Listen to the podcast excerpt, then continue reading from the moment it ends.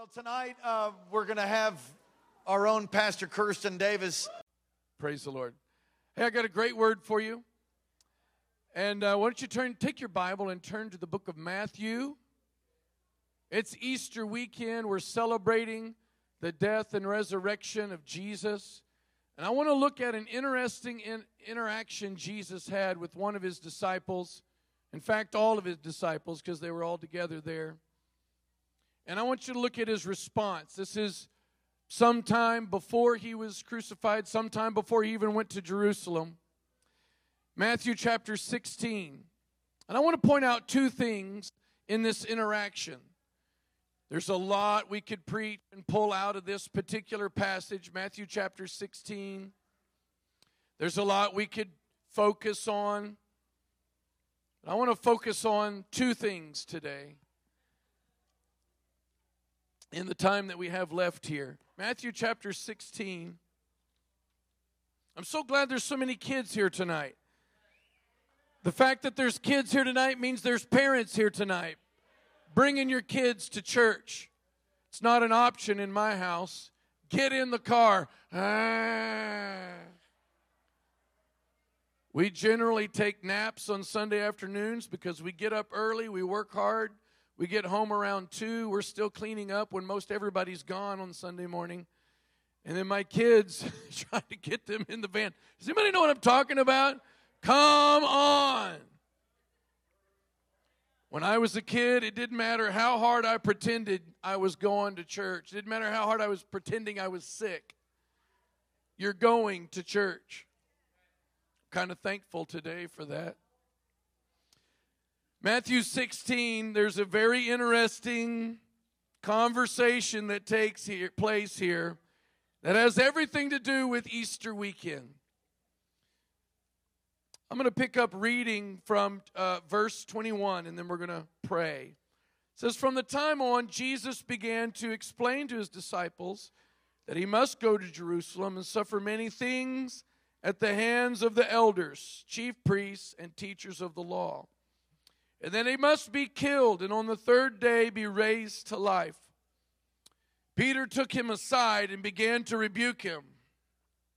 Never, Lord, he said, this shall never happen to you. Jesus turned and said to Peter, Get behind me, Satan. You are a stumbling block to me. You do not have in mind the things of God, but the things of men. Verse 24. Then Jesus said to his disciples, if anyone would come after me, he must deny himself and take up his cross and follow me. Whoever wants to save his life will lose it. Whoever loses his life for me will find it. What good will it be for a man if he gains the whole world yet forfeits his soul?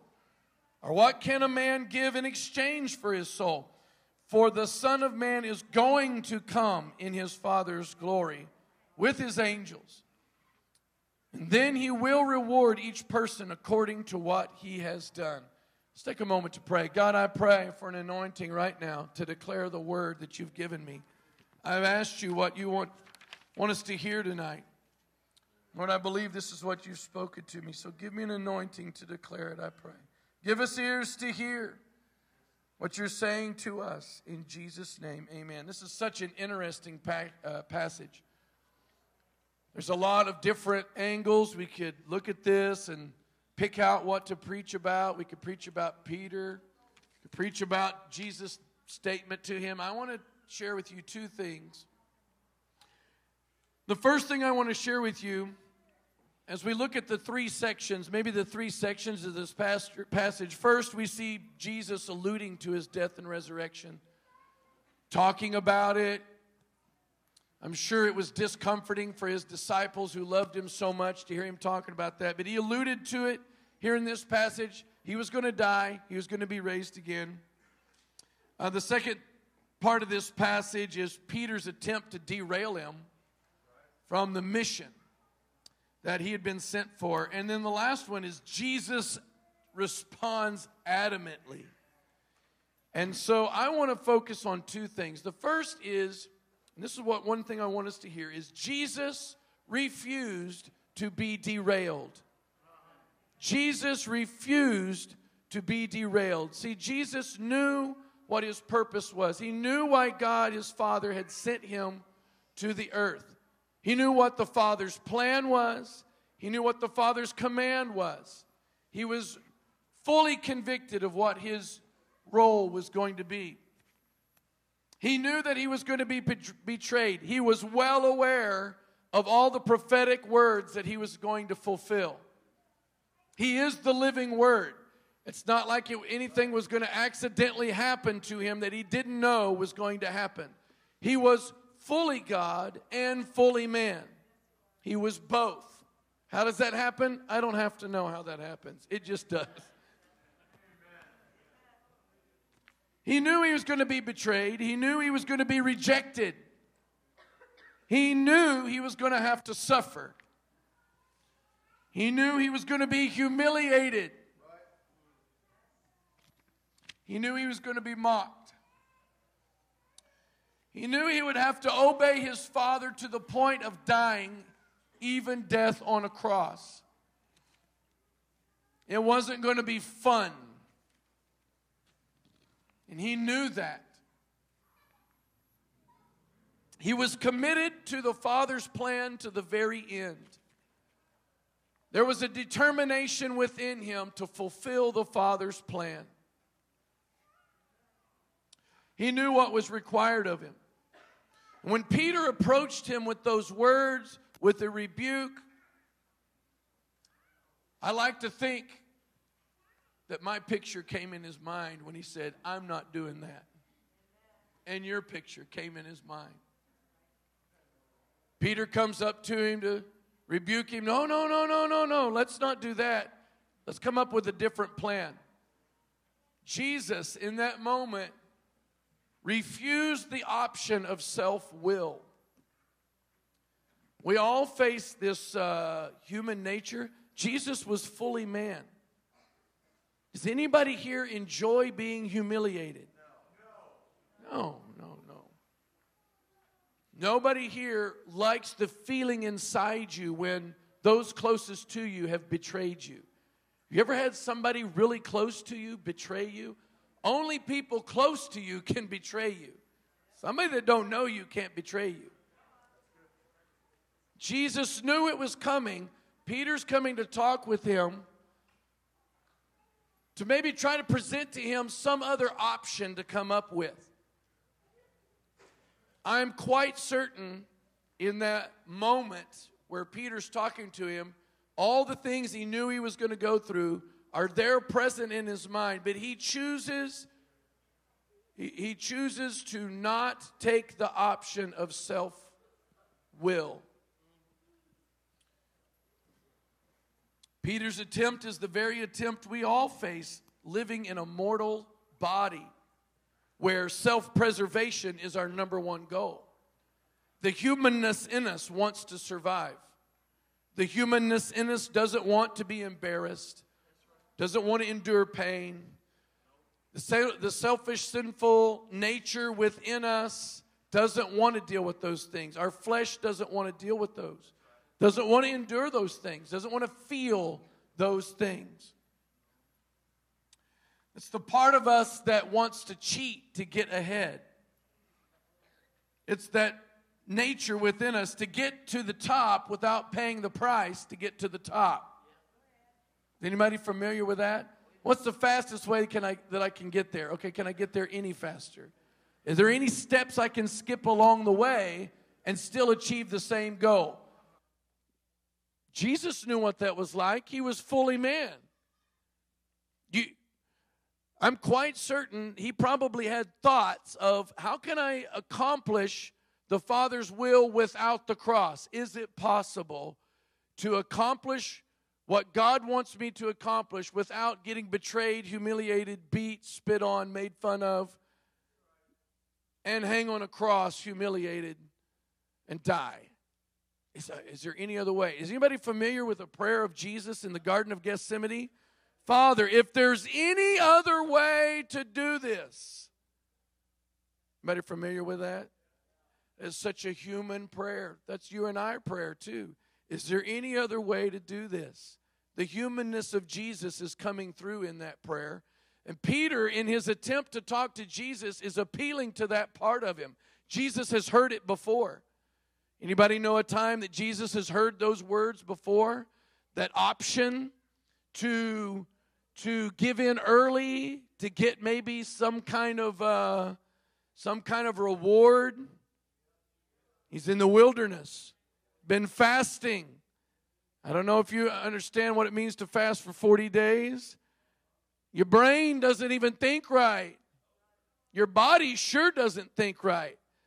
And here, in the, when Jesus is in the wilderness, those same attempts to derail him came at him. He recognized them. Oh, here it comes again. It's an attempt to derail me from God's purpose, God's plan, the Father's plan. It's the part of him, that humanness part of him that, that declares, I'll obey God if it's easy. We have that too. If it's easy, I'll do what God said, what God says. Sometimes we take it as a suggestion instead of a command. Sometimes we approach serving the Father in a be your own boss mentality. It doesn't exist in the kingdom of God. He's the Father, He's the boss. Jesus, in his humanness, with Peter talking to him, has to deal with the same things you and I have to deal with. That's what I'm drawing from. How you and I would respond. We tend to put God's commands through a self test. What is the cost going to really be, and do I just am I willing to do that? Jesus responded to Peter very harshly, as you can see there in the text. He resp- responded to him brutally. Jesus doesn't play around with, with sin. He doesn't suggest that we play around with it. He doesn't suggest we play around with disobeying. He doesn't play around with disobedience. Jesus plays hardball.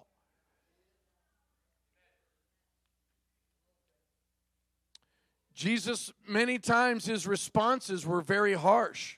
It's kind of hard to swallow. Pluck your eye out? Really? Cut off my cut off my arm? Whoa. Those are some pretty harsh words. Jesus deals with uh, his uh, words regarding the sin in our life are brutal. Take no prisoners when it comes to self. So Jesus refused to be derailed, and I'm so glad he did. I'm not in a sinner's hell today because at that moment, Jesus said, I'm not doing that plan. Get behind me, Satan. I will not be derailed. I will fulfill what the Father purposed me to do and be and become.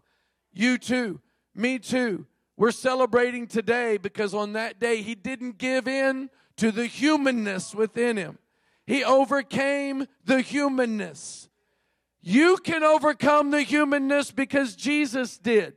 He got victory right there over that stinky humanness. You can too. I can too. I can walk in victory. So can you. We all have to overcome it. I have a two year old. Is she in the back? I have a two year old. Anybody else have two year olds in your house? Age two and three happens to be my favoriteest years for my own kids. I'll make that clear. I've been around other two and three year olds. It's not my favorite time. I've been around a lot of kids. I love age two and three. Everything they do is so cute. It's so hard to discipline them. My little girl is the princess of all princesses. She wears a princess dress every day, sometimes two at one time. She sleeps in her princess dress. She wears the shoes. She likes the accessories to go with it. So adorable. Her, her favorite thing to do is go shopping. She's two. Help!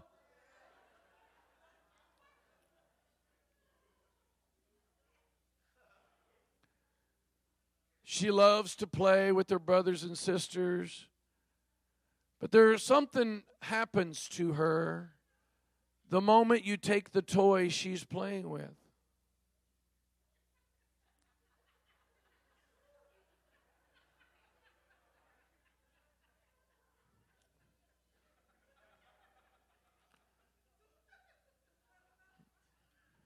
Or you don't fix what she wanted for dinner. Two years old. I'm pretty hard headed, but I've met my match. She's got her own opinion about what should be served for dinner.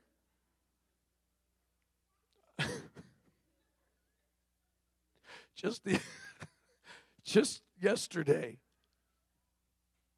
I was getting ready for something and I wasn't quite fully clothed yet. And I had just didn't have my shirt on yet. And I came into the kitchen and I was talking with Kimmy and we're trying to get things ready for Easter and all the kids and we're we're talking business and my daughter says, "Daddy, go put a shirt on."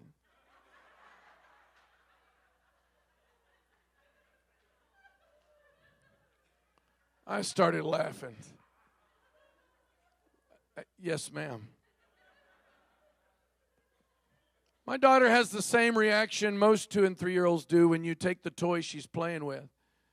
She doesn't become a princess anymore. Still got the dress on, still got the shoes. Something else happens. Claws appear on her hand. I'm exaggerating for emphasis. Right? That's part of the fun of the story. Anyway, but she starts responding very not ladylike, very not princess like.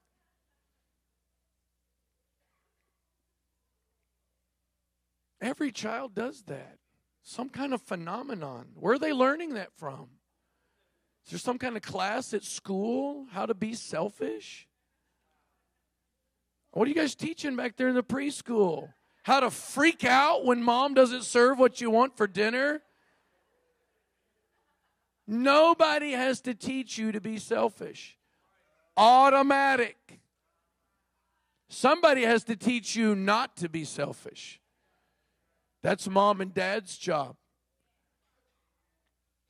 It's mom and dad's job to teach their children how to respond self control. Did you know that when you, just a side note from the children's pastor, when you demand obedience from your child and have repercussions when they don't obey immediately, you are absolutely setting them up to live for God the rest of their life. If you're a, of the parenting style when you're going to count to 78 before you expect them to obey, they're in for a rude awakening when they think God's going to do the same thing to them.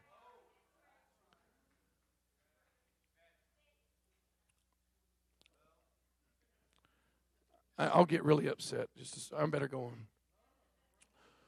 When you teach your children to be self-controlled, when you give them the concept that they don't have to do what their body wants them to do, or what their temper wants them to do, or what their selfishness wants them to do, you are setting them up to obey God way easier.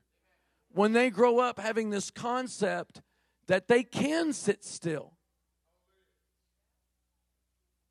Got really quiet. It's amazing to me. It's amazing to me that they'll sit still through a two hour movie at the theater.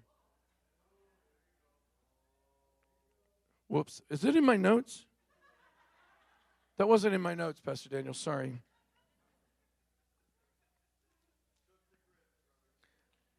I'm supposed to preach short. I'll, I'll keep it shorter. So Jesus refused to be derailed. He didn't let that humanness overcome him.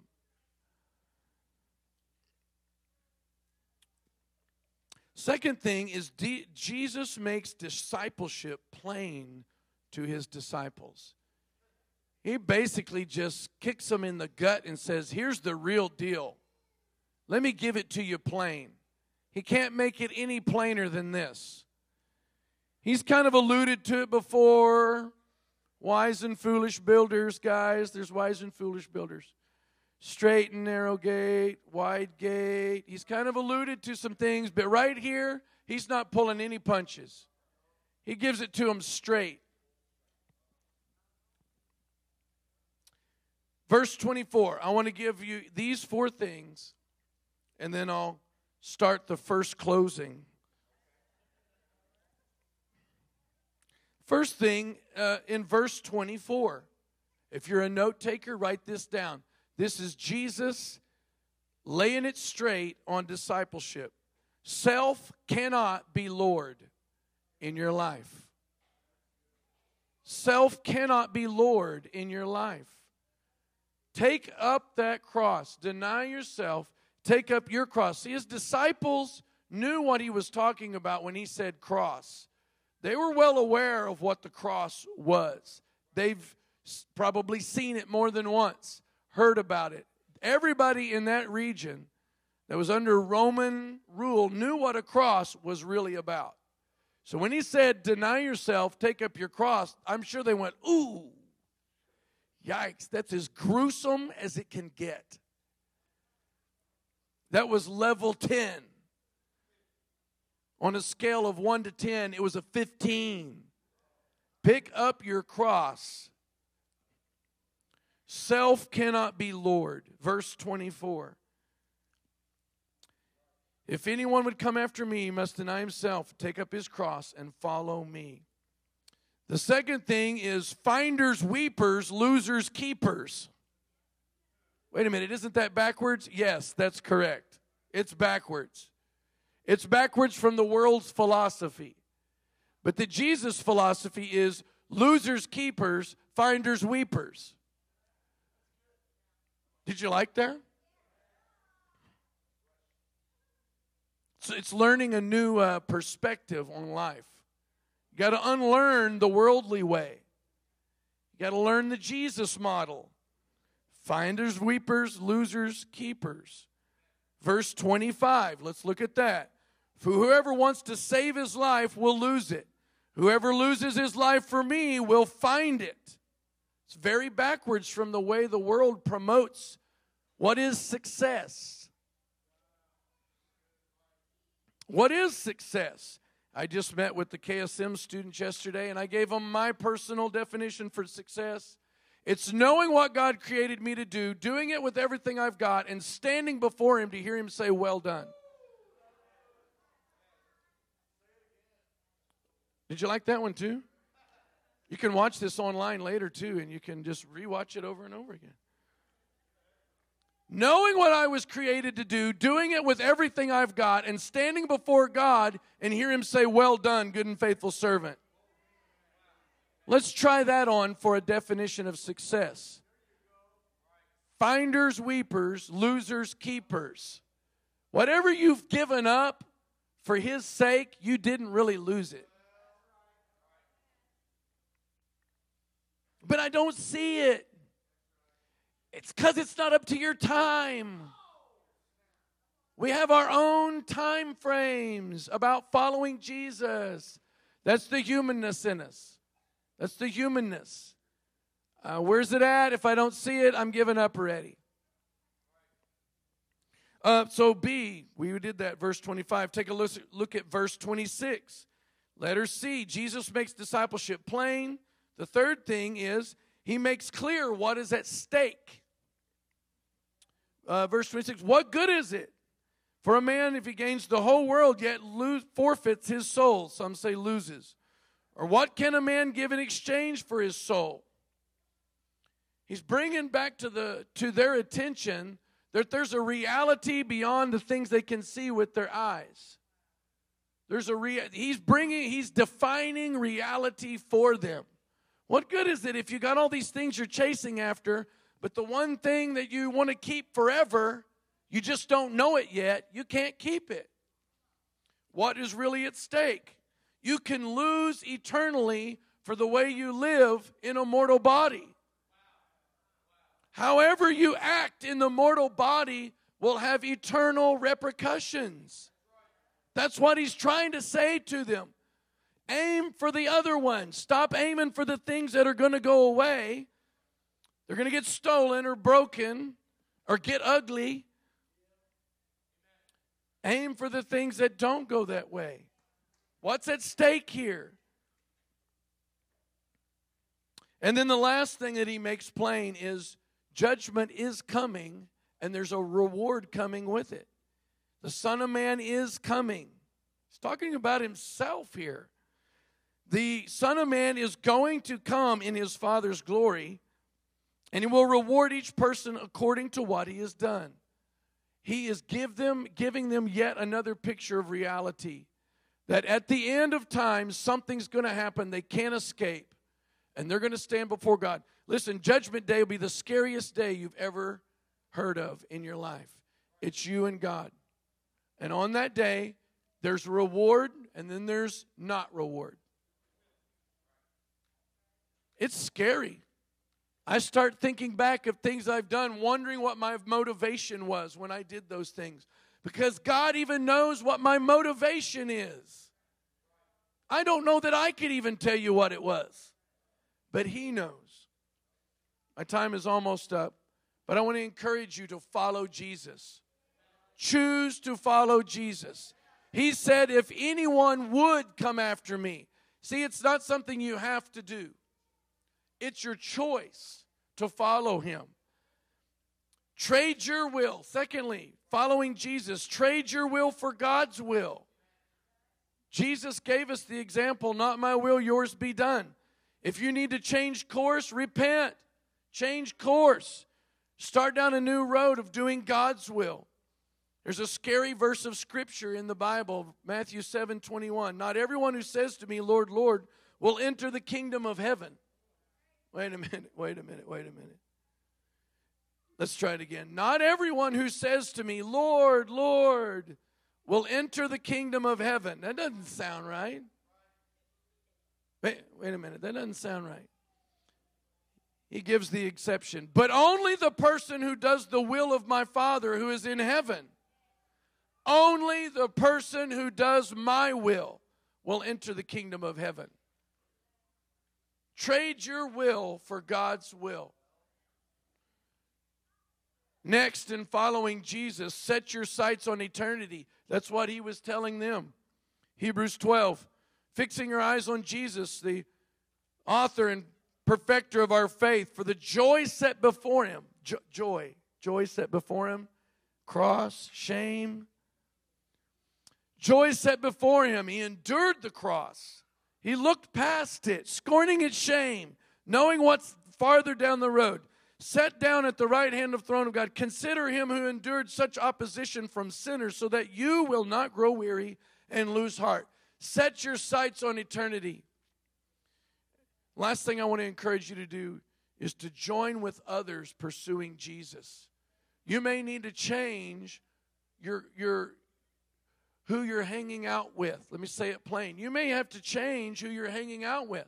If they're not helping you get closer to Jesus, you need to change that group. Get in a small group that's going to help you grow in, in Christ.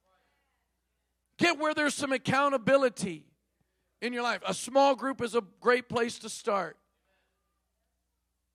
Join with others pursuing Jesus. Praise the Lord. Pastor Daniel? Huh? Well, that's all my that's all my message today. Let's take time and pray. Praise the Lord.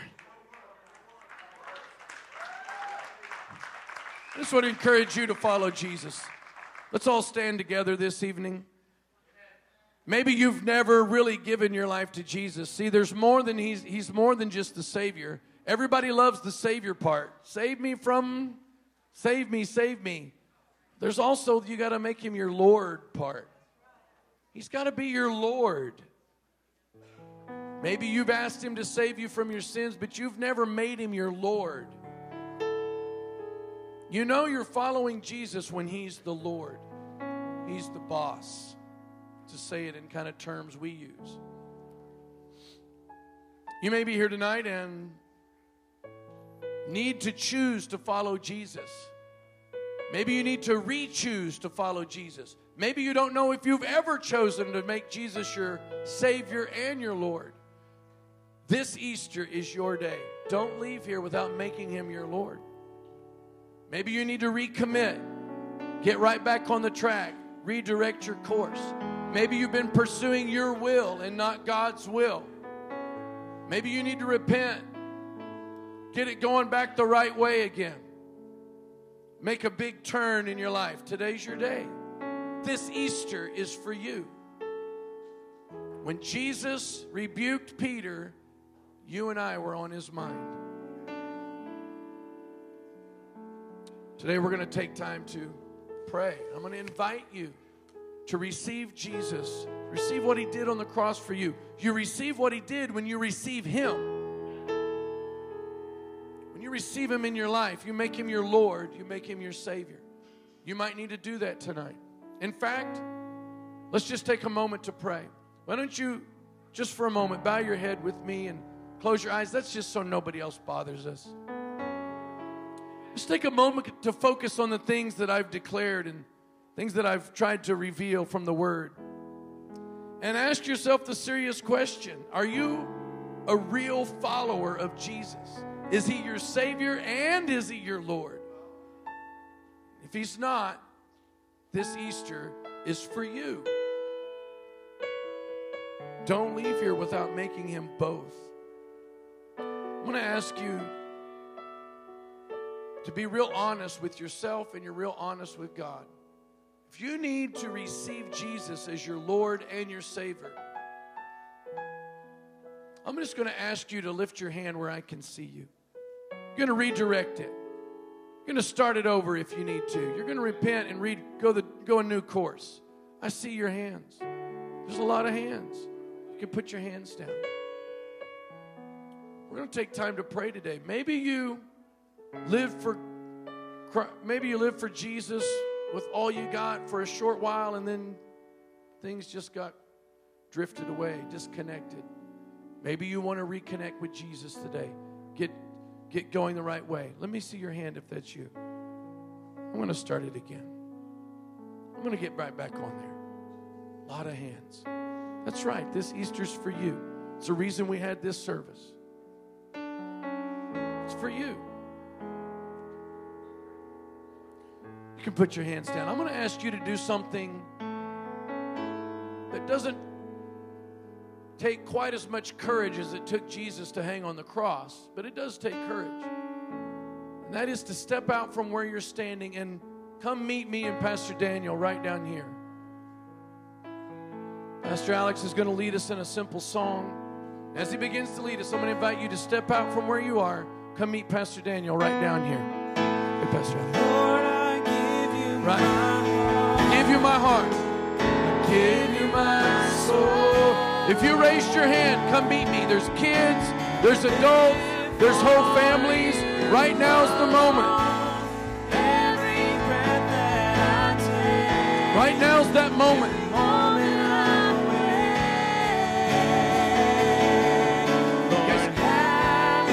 Move to the middle right here.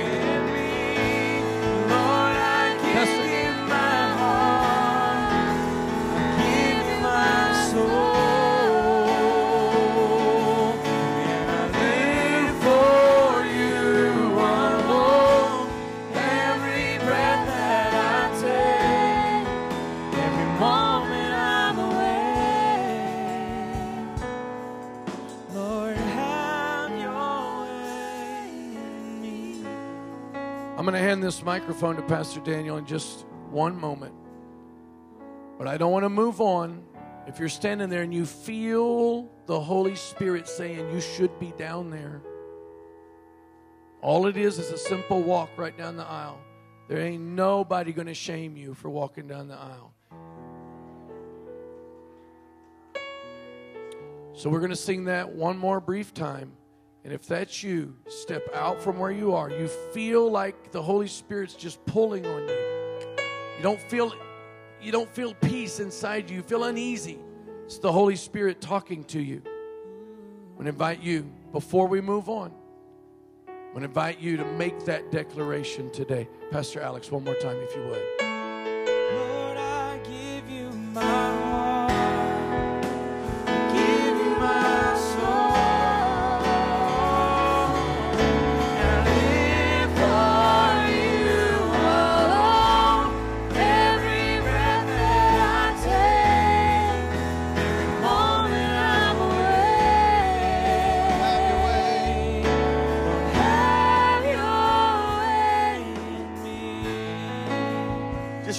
After me. Say, Dear Heavenly Father, thank you for sending your son Jesus to die on a cross for me, and that he rose again from the grave for me.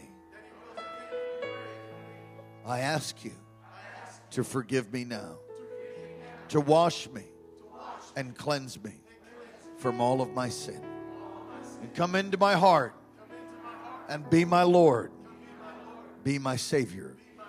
Thank you for loving me. Thank you for hearing my prayer. Amen. Let me pray for you. Holy Spirit, I pray that fill, touch, and bless each and every one of these. Thank you, Lord, for a new beginning. Thank you, Lord, that the old is gone, new has come. Thank you for washing away all sin. Lord, touch and fill and bless each and every one. Holy Spirit. Break every chain. Break every bondage. Release your power, God, tonight upon these. Come on, Pastor Alex, lead us again. If you know the song, just lift your voice and sing. Lord, I give you my heart.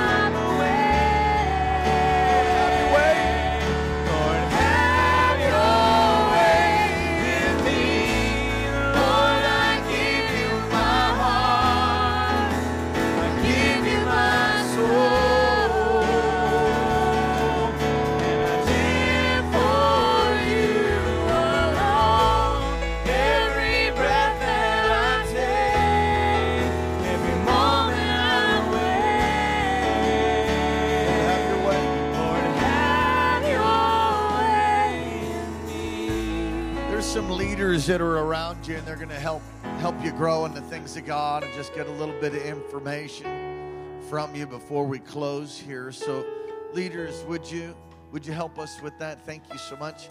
Did you get something from God tonight? Amen. Pastor Kirsten, thank you so much. Wonderful, wonderful.